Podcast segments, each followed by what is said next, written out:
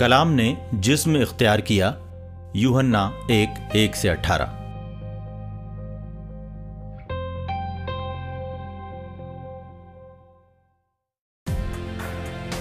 मसीह की दुनिया में आमद। दुनिया की इब्तदा से पहले कलाम था, कलाम खुदा के साथ था, कलाम खुदा था।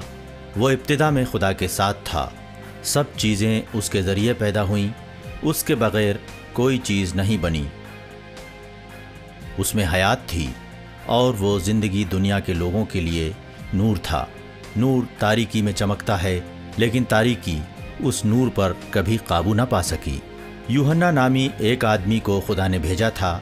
यूहन्ना लोगों से उस नूर के मुतालिक कहने आए ताकि उनके ज़रिए लोग नूर के मुतालिक जान सकें और मान सकें।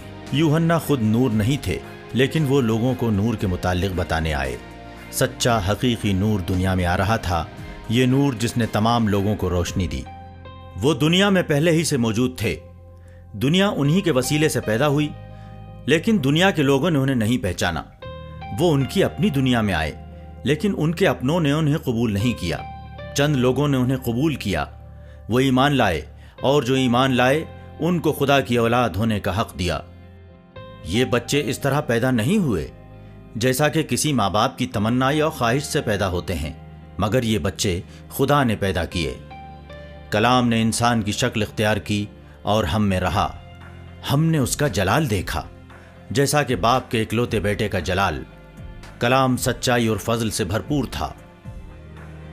यूहन्ना ने उसके बारे में साफ़ तौर पर कहा, ये वही हैं जिनके मुतालिक मैं बात कर रहा था। वो जो मेरे बाद आते हैं, वो मुझसे ज़्यादा अजीम हैं, इसलिए कि वो मुझसे पहले थे। कलाम सच्चाई और फजल से भरपूर था और हम तमाम ने उससे ज़्यादा से ज़्यादा फजल पाया। शरीयत तो मूसा के ज़रिए दी गई, लेकिन फजल और सच्चाई यसू मसीह के ज़रिए मिली। किसी ने कभी भी खुदा को नहीं देखा। लेकिन सिर्फ़ बेटा खुदा से करीब है और बेटे ने हमें बताया कि खुदा कैसा है।